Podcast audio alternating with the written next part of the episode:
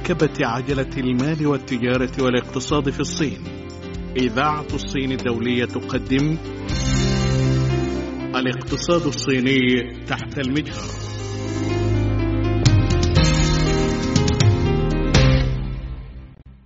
السلام عليكم ورحمة الله تعالى وبركاته. مستمعين الأعزاء أسعد الله أوقاتكم وأهلا وسهلا بكم معنا في حلقة جديدة من برنامجكم الأسبوعي الاقتصاد الصيني تحت المجهر. في حلقة اليوم سنقدم لكم بعض التقارير بشأن الاقتصاد الصيني. ثم نتحدث عن تعزيز التعاون بين الصين والدول العربية خاصة في مجال البناء المشترك لمبادرة الحزام والطريق.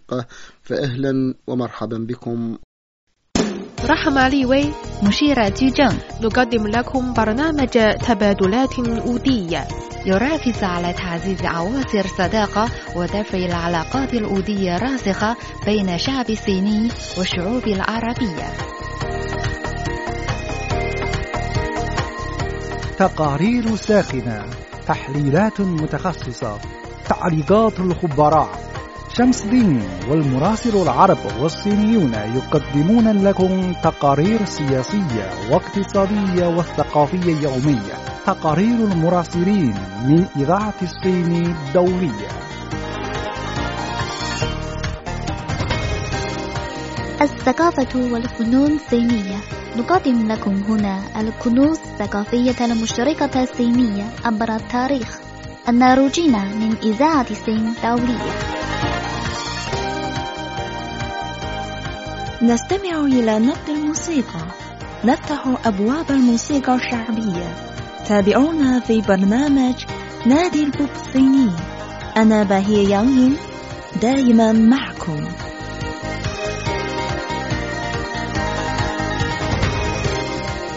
هنا CRI إذاعة الصين الدولية. هذا فريقنا الإذاعي. نرافقكم كل يوم. كل يوم. كل يوم. سيواصل الاقتصاد الصيني النمو بنسبة تزيد على 6% خلال هذا العام والعام الذي يليه وفقا لهدف النمو الذي وضعته الحكومة الصينية والذي يتراوح من 6 إلى 6.5% حسب ما ذكر بنك التنمية الآسيوي في تقرير نشر مؤخرا. وذكر التقرير توقعات التنمية الآسيوية الأخير للعام 2019 وهو المنشور الرئيسي لبنك التنمية الآسيوي أنه من المتوقع أن ينمو اقتصاد الصين بنسبة 6.3% في عام 2019 و6.1%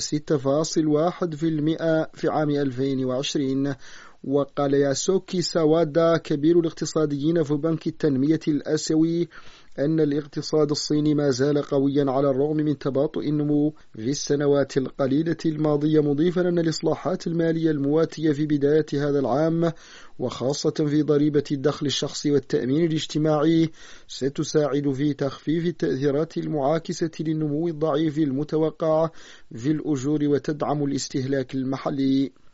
وشهدت الصين تباطؤا في النمو من 6.8% في عام 2017 إلى 6.6% في عام 2018 وفقا لهدف النمو الذي وضعته الحكومة والذي بلغ 6.5% وفقا لتقرير التوقعات.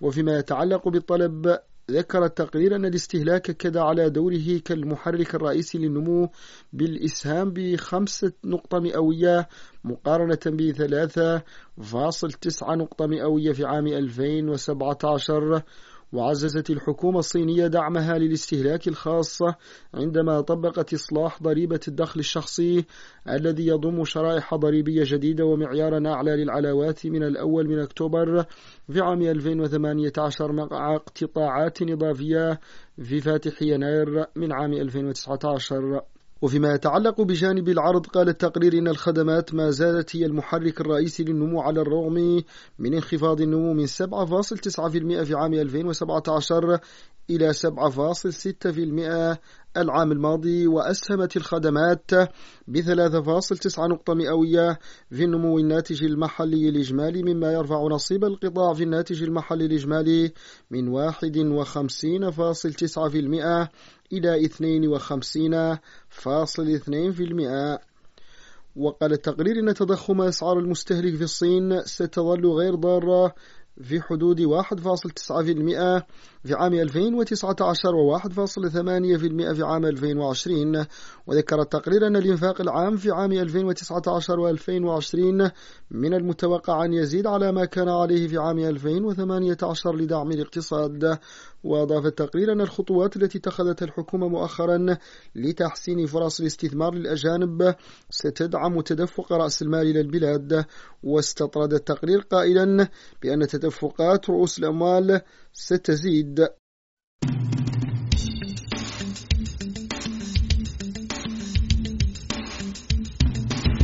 مستمعين الأعزاء إذا أردتم الحصول على جدول برامجنا تفضلوا بزيارة موقعنا على الإنترنت arabic.cri.cn ويمكنكم مراسلتنا عبر العنوان التالي إذاعة الصين الدولية بكين الصين CRI dash 22 الرمز البريدي واحد صفر صفر صفر أربعة صفر. أو عبر البريد الإلكتروني على العنوان التالي arabic at cri.com.cn نحن بانتظاركم. إذاعة الصين الدولية. ذكرت وزارة البيئة والإيكولوجيا أن واردات الصين من النفايات الصلبة استمرت في انخفاضها في عام 2018 مع تشديد البلاد الحظر على واردات النفايات الصلبة. وقال تشو تشي وون المسؤول في الوزارة حول النفايات الصلبة والكيميائية إن العام الماضي شهد انخفاضا حادا لواردات النفايات الصلبة بنسبة 46.5% على أساس سنوي مع انخفاض واردات النفايات الصلبة المقيدة بنسبة 51.5% وأضاف المسؤول أن الوزارة عملت بشكل مشترك مع إدارات حكومية معنية بينها المصلحة العامة للجمارك لتشكيل خطط العمل وتعديل أصناف واردات النفايات الصلبة وإدارتها وتعزيز القيود على الواردات. وأشارت جو إلى أن الصين لن تخفف من القيود على واردات النفايات الصلبة في أي حال من الأحوال مؤكدا تصميمها على تقليل كمية وأنواع نفايات الصلبة المستوردة بشكل ملحوظ وتحقيق هدف توريد صفر من النفايات الصلبة. بحلول عام 2020 وبحسب بيانات جمركية وصل حجم واردات البلاستيك والورق والنفايات المعدنية إلى 2.65 مليون طن أثناء الفترة بين يناير وفبراير من عام 2019 بانخفاض 22.9% عن نفس الفترة من العام الماضي وأطلقت الصين استيراد النفايات الصلبة كمصدر للمواد الخام منذ الثمانينات من القرن الماضي وبقيت أكبر مستورد لها في العام لسنوات على الرغم من ضعف قدرتها على التخلص منها وقامت بعض الشركات بنقل نفايات أجنبية عن طريق غير شرعي إلى داخل البلاد لكسب الأرباح ما شكل تهديدا للبيئة والصحة العامة وفي ظل تزايد الوعي العام حول حماية البيئة وتوجه الصين نحو التنمية الخضراء قررت الحكومة الصينية التخلص التدريجي من هذه الواردات ووقفها بحلول نهاية عام 2019 باستثناء تلك التي تحتوي على موارد غير قابلة للاستبدال. وأعلنت الحكومة في العام الماضي حظر 32 نوعا من النفايات الصلبة بما في ذلك البلاستيك والورق وفرضت قيودا صارمة على جودة المواد الأخرى القابلة للتدوير.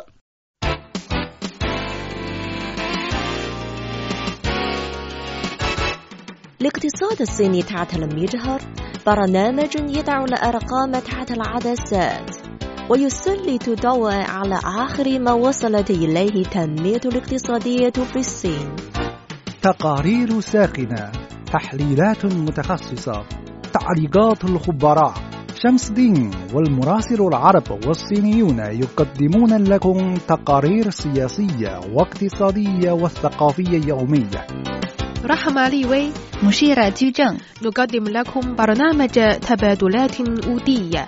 يركز على تعزيز عواصر الصداقة ودفع العلاقات الأودية الراسخة بين الشعب الصيني والشعوب العربية. هنا CRI إذاعة الصين الدولية. هذا فريقنا الإذاعي. نرافقكم كل يوم. كل يوم. كل يوم.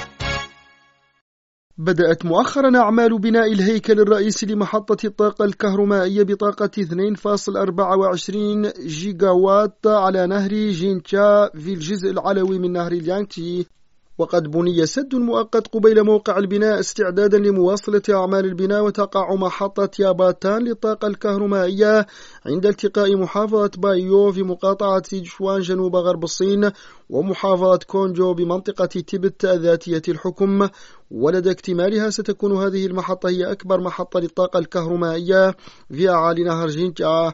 وبطاقة مثبتة تبلغ 2.24 كيلووات سيكون بوسع محطة الكهرماء توليد نحو 10.2 مليار كيلووات للساعة من الكهرباء سنويا.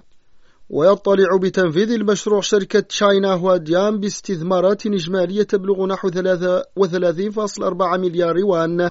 وقال وي يونغ جين من شركة هواديان المحدودة لتنمية الطاقة الكهرومائية أعالي نهر جينكا إن المشروع حصل على موافقة اللجنة الوطنية للتنمية والإصلاح في عام 2016 وإنه من المتوقع أن تبدأ أول وحدة توليد للمحطة العمل في عام 2025 وقال مسؤول في نفس الشركة جاد شونغ تشي إنه من المتوقع أن تقلص المحطة بعد تشغيلها استهلاك الفحم بواقع 3.99 مليون طن وكذا بعدد ثاني أكسيد الكربون بمعدل 7.37 مليون طن سنويا. وتم القيام بتقييم بيئي شامل لمحطة الكهرباء قبل الشروع في إنشائها.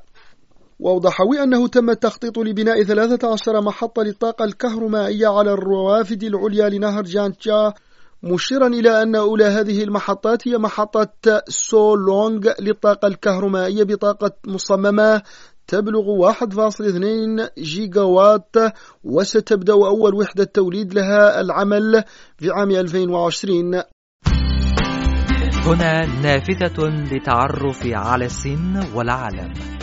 هنا شبكة لمعرفة الأصدقاء الصينيين.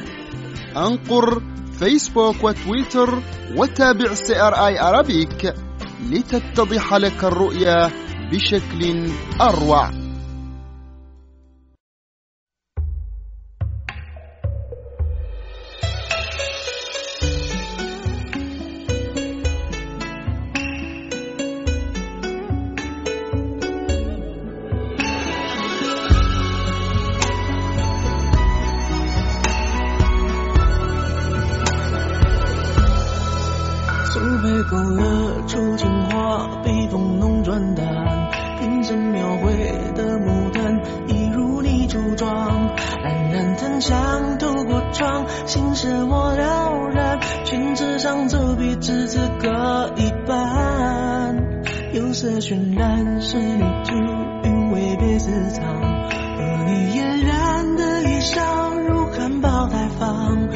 的每一缕飘散去到我去不了的地方。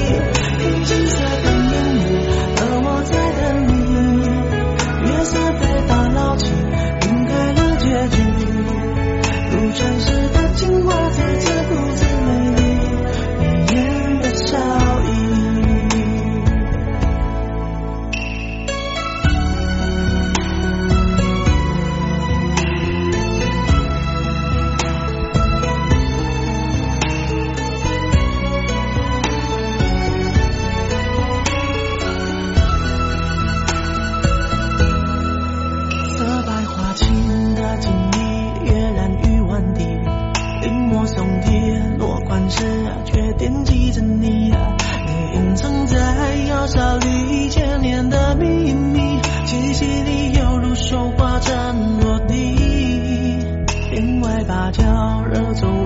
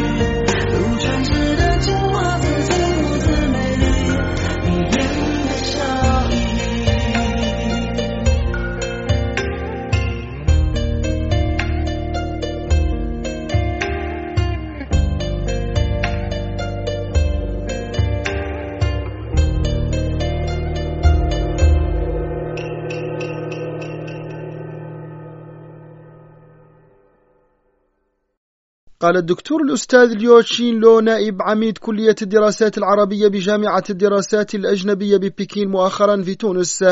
إنما يسعد الجانبين الصيني والعربي هو أن التعاون بينهما قد تجاوز النمط التقليدي. وقال اليوم في مقابلة أجرتها معه وكالة أنباء الشيخوا على هامش الدورة الثامنة لمؤتمر رجال الأعمال العرب الصينيين. والدورة السادسة لندوة الاستثمارات واللتين اختتمتا أعمالهما مؤخرا بتونس. إنه على الرغم من أن الطاقة التقليدية والتجارة التقليدية والبنى التحتية التقليدية ما زالت جزءا مهما من مقومات التعاون الاقتصادي ولكن وزن التعاون في المنتجات ذات التكنولوجيا الفائقة والحديثة والاستثمار المتبادل في المشاريع ذات الشأن الاستراتيجي شهد ازديادا كبيرا. وتابع الدكتور قوله إنه على سبيل المثال أثمر التعاون بين الجانبين ثمارا في الجيل الخامس من تكنولوجيا الاتصالات والملاحة عبر الأقمار الاصطناعية والطاقات الجديدة والمدن الذكية وغيرها مما رفع مستوى التعاون إلى الشامل والاستراتيجي حيث تعززت علاقات التعاون الاستراتيجي الشامل بين الجانبين في السنة الماضية. ودعا المشاركون في الدورة الثامنة لمؤتمر رجال الأعمال العرب والصينيين والدورة السادسة لندوة الاستثمارات بتونس إلى ضرورة تعزيز التعاون في مجال التكنولوجيا الرقمية والذكاء الاصطناعي والتجارة الإلكترونية العابرة للحدود لإنشاء البنية التحتية الرقمية العالية الجودة ودفع إنشاء آلية التبادل بين مؤسسات البحث والدراسات للجانبين وإعداد الكفاءات وتدريبها لمواجهة التحديات التي تفرضها الثورة الصناعية الرابعة. وقال اليو إن الجولة الجديدة من التصنيع تتدفق وسوف تأتي بتغيرات عميقة في المجالات الاقتصادية والاجتماعية والثقافية. وأضاف أنه لا بد للدول النامية من تعزيز التعاون والتضامن لتجنب الفجوة المتزايدة بين الدول المتقدمة والدول النامية في الوضع الجديد. وفيما يتعلق بأسباب طرح الصين بمبادرة الحزام والطريق قال اليو إن أحد الأسباب المهمة هو أن الصين تعتقد أن العولمة ما زالت تيارا لا يقاوم ورغم وجود مشكلات وعيوب لها ولكن الحل لا يكمن في الانعزالية والحمائية مشيرا إلى أن الصين تود تقاسم الإنجازات الاقتصادية مع الدول الأخرى وخاصة الدول النامية وهي ترى أن ذلك مفيد لتحقيق حلم الصين وحلم الدول العربية والصين. ستتحمل المسؤولية الأكبر عبر تقديم منتجات عامة أكثر في إطار الحزام والطريق.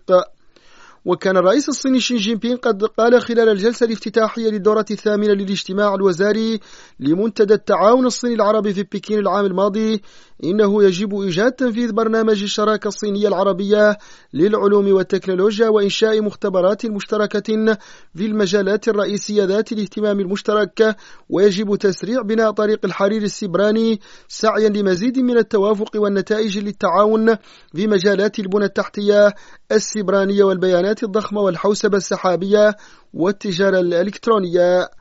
وتضمن جدول أعمال مؤتمر رجال الأعمال العرب والصينيين والدورة السادسة لندوة الاستثمارات مناقشة عدة مسائل هامة ذات اهتمام مشترك وذلك في إطار ثلاث جلسات عمل الأولى بعنوان تنويع العلاقات الاقتصادية العربية الصينية في إطار الثورة الصناعية الرابعة والثانية بعنوان فرص ومناخ الاستثمار في تونس بينما ناقشت جلسة العمل الثالثة سبل تدعيم التعاون الاستثماري والمالي بين الدول العربية والصين. مستمعنا الأعزاء استراحة قليلة نستمع بعدها إلى أغنية ثم نعود لمتابعة ما تبقى من برنامجكم الاقتصاد الصيني تحت المجدار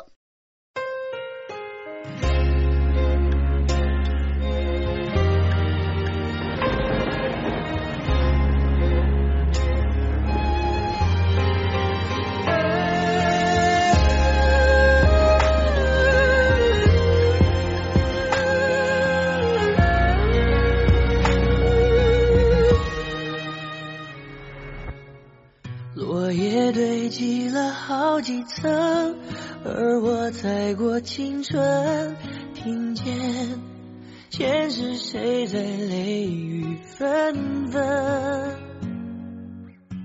一次缘分结一次生，我今生还在等，一世就只能有一次的认真。确认过眼神，我遇上对的人，我会。挥间转身，而鲜血如红唇，千朝记忆渡红尘，伤人的不是刀刃，是你转世而来的魂，确认过眼神，我遇上对的人，我策马出征，马蹄声如泪奔。青石板上的月光照进这山城，我一路的跟你轮回声，我对你用情极深。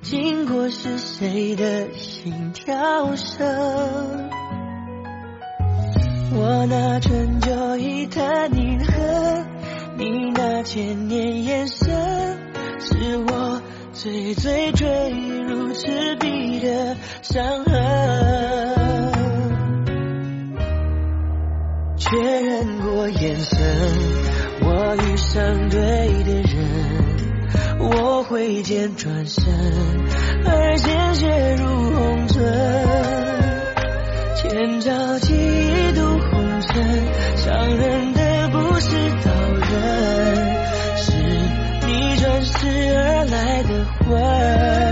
确认过眼神，我遇上对的人。我怎么出征？马蹄声如泪奔，青石板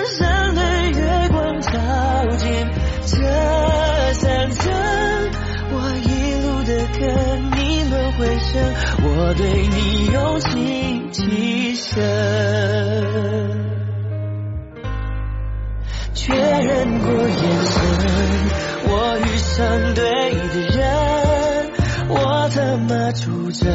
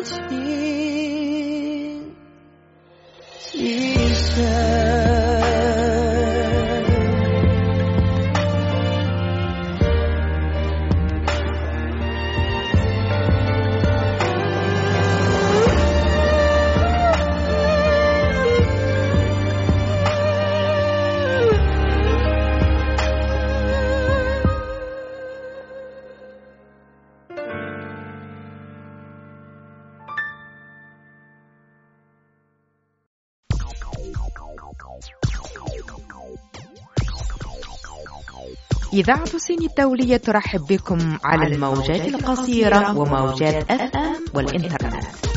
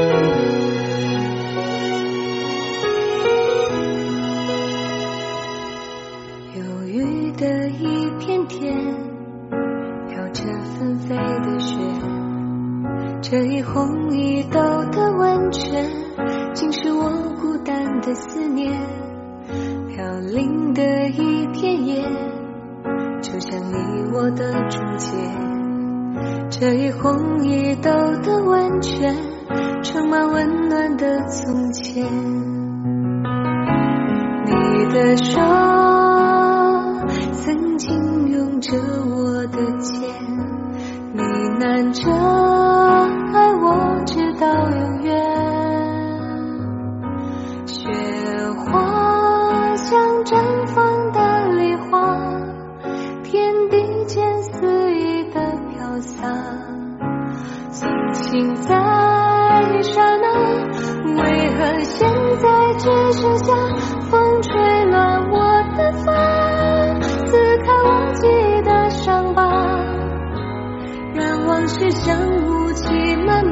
惩罚让我知道什么叫话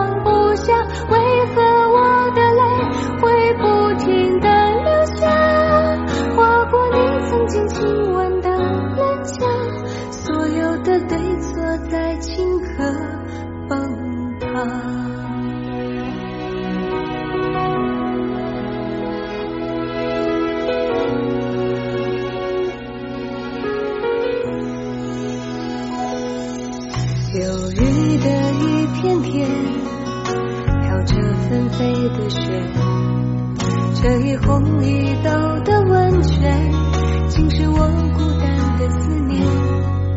飘零的一片叶，就像你我的春天，这一红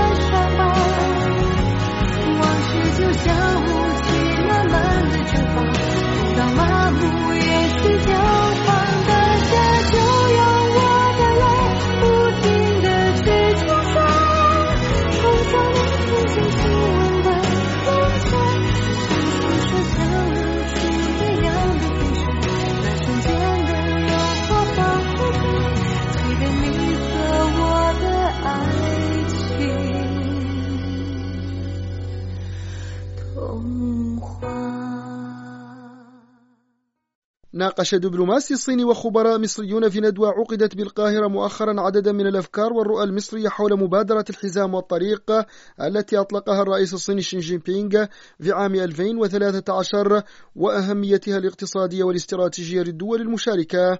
وجاءت الندوة التي نظمتها وحدة الدراسات الصينية بمركز الحوار للدراسات السياسية والإعلامية تحت عنوان مبادرة الحزام والطريق نحو رؤية مصرية لمناقشة الرؤى المصرية حول المبادرة.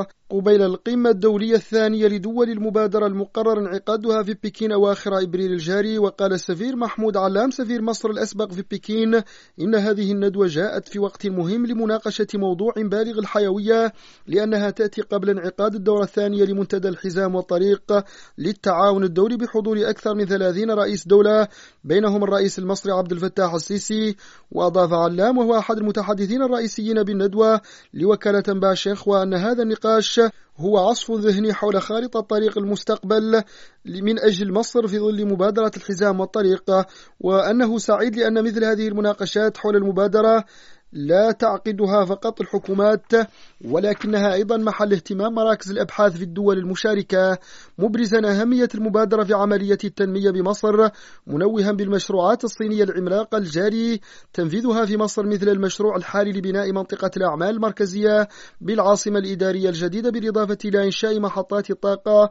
وغيرها من مشاريع البنى التحتية. معتبرا أن هذه المبادرة ولدت لكي تبقى وتهدف مبادرة الحزام والطريق التي اقترحها الرئيس الصيني في أواخر عام 2013 إلى التعاون والكسب المشترك في مجالات التنمية بين الدول المشاركة من خلال الشراكة الاقتصادية والتجارية ومشاريع البنى التحتية بالإضافة إلى التفاعل والتبادل الثقافي بين الشعوب في ظل المبادرة.